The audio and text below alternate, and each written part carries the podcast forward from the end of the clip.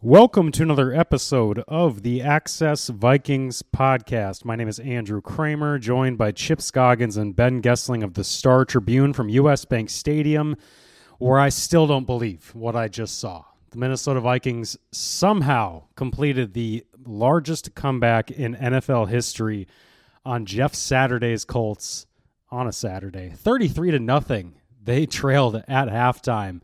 Um, and I guess Chip, I want to go to you first, just as the columnist. You had to have been already writing your story that they were cooked, dead, and done. Yeah, I think um, as wacky as this season has been, and as resourceful as the Vikings had been, the way that first half went and the way they looked, um, I think a lot of people were probably heading towards writing their stories and columns at halftime. Um, pardon my language, that's the damnedest thing I've ever seen. I mean, a team can play that bad and then come back and outscore a team 39 to 3 in the second half. I mean, it was and and to be in the Vikings locker room afterwards, you got a sense at how the different wide range of emotions, but also from the players almost felt bewildered too, like what just happened.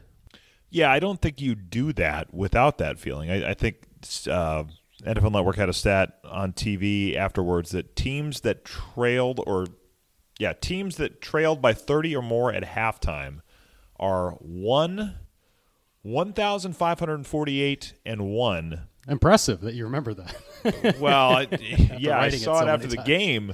Uh, this doesn't happen. I mean, this the fact that you can even get it that close. We we, we saw something kind of similar last year when the Vikings were up 29 nothing at halftime against the Steelers, and it came down to the last drive when I think Harrison Smith had to make a, a break up against uh, Pat Freiermuth and Roethlisberger's last game here. But this is another, you know, four points basically on top of that. I mean, they, Patrick Peterson said he told them in the locker room, "We all we need is five touchdowns." And Cousins Cousins said after the game, I thought he was being sarcastic. Like, you know, you're thinking, hey, you know, it's not over. We only five touchdowns. You know, it's one of those. If you have a 25 point play in the book, we'll be fine. so he said, I, I didn't know if he was being serious. He said, I looked at him. He said, yeah, because Peterson said we're not going to give up another touchdown. And the numbers in the second half, Cousins threw for 417 yards in the second half. That's the most by any quarterback since at least 1991. If you take the second half alone, that is the seventh highest total of his career just in the second half. The Vikings outgained the Colts, I think, something like they had 436 yards, I think, in the in the second half, and then overtime obviously plays into this too.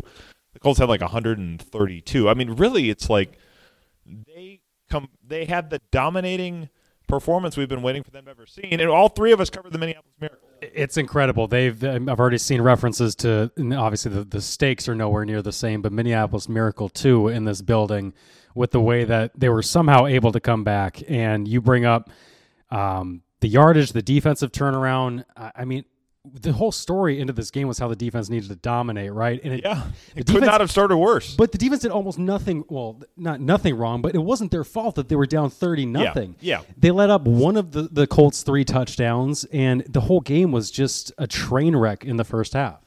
Special teams had a lot to do with it. Yeah, I, I tweeted this out. At one point, when they were down thirty to nothing, the defense had only given up 144 yards and one offensive t- touchdown, which is almost hard to do to be down 30 to nothing when your defense only gives up that. But, you know, the special teams and the um, the pick six. Um, and the two fourth down decisions. And too. the two fourth downs, which, you know, I, I, it felt like O'Connell was panicking a little bit there with those calls, I thought. What's the phrase in poker when you're playing on, on full tilt, when you're like just chasing hands, you're you're losing, and I, I think that's the phrase. I don't play a lot of poker. Yeah. Um, it just felt like he was desperate at yeah, that point. Yeah, like the, like this first half's a train wreck. I'm just going to try, you know, yeah. anything here. And you know, when they came out three and out to start the second half, you're thinking, okay, just put the backups in it was great because Patrick Peterson was talking after the game, and he's he was talking about willing the team in the in the halftime. We only need five scores, that whole thing. And then he goes, and I was telling the offense they just need to go out and score right away. And he goes, and they didn't. so it was just this. He's like, and we knew. yeah, we said we knew. We just needed to kind of claw back, but it, it, didn't start off great in the second half either, Chip. No, and that's I mean, and I wrote about this, and it's I think we were talking about this comeback, and I think the other part of the narrative is they had 14 points taken away by the officials yes. on. I just thought were egregious calls. The first one, I thought Pittman was still fighting for yards. I mean, it, forward progress. We've seen forward progress go a lot longer uh, than that. You see running backs all the time. Kind of the pile stops and then it just keeps going, and they just let it play out. That one felt like Pittman was still fighting for yards and trying to get upfield, and I don't know why they. It was a quick whistle. The second one with three and a half minutes to go is just inexcusable. Yeah, yeah. Just, I mean, agreed. that was not even. He was standing up. Now I know he was in a pile of bodies, but uh, how you miss that one, I don't know. Well, and the thing on the on the forward progress thing that would have really gotten people even more upset about it is if Matt Ryan had been given a first down on that last one because that was one of those where his first effort didn't make it. Second surge kind of got him there. He was kind of getting pushed from behind a little bit.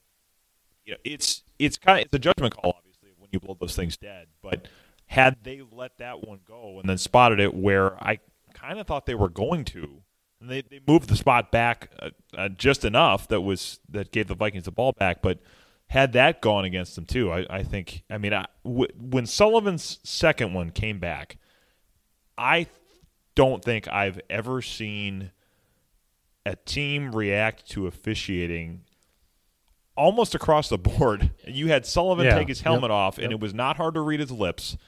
Uh, afterwards, the the phrase started with WTF. Um, Patrick Peterson laying on the field. I it looked like a tantrum. It looked like I was going to say it, it, my my youngest daughter turned eight yesterday.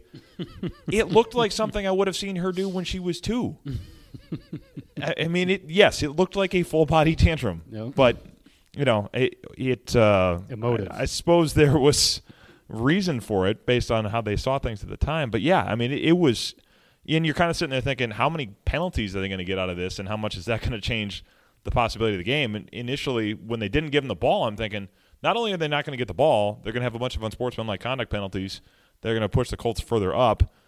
The fact that they got the ball out of it didn't hurt them as much, but yeah, that was a wild one. Yeah, and and I was telling Andrew before we went on, just this was the first time in my 30 year career I wrote about the officially, uh, officiating because I mean bad calls. Yeah, you were our pool reporter. Yeah, today. I was the pool reporter uh, just because we had uh, Star Tribune had numbers, and you know somebody has to sit, sit back and talk to the. Yes, we often do at, at Vikings um, games. We had numbers, yes, but that was those calls were such an integral part of this game. Yeah, that I think it's unavoidable that you you can't just say. Ah, bad calls happen. They go back. You know, each team gets something. I mean, those were so over the top in the way that they took points off the board, and, and I don't even think they were. People might debate the first one. I don't think it's debatable. Well, the first one too. Not only did it take points off the board, the Colts punted, got the and Vikings pinned up, and then Cousins threw the pick six after yeah. Jefferson had to leave the game because of the chest injury. And then twenty three. The difference between twenty three to seven and thirty nothing. Yes, quite a big difference. Quite a big difference. Um, so and and you know. Uh, the pool, the Walt Anderson, the uh, NFL senior VP, was on the call with yep uh, Tra Blake, the, the referee here, and he he handled the second call because they you know because the the replay booth caught that one. But I don't. I just thought the either spoken or unspoken um, rule was let it play out. That's why you have replay. they can fix it on the back, you know, afterwards, but just let it play out. Don't have. There's no need to have a quick whistle in today's football.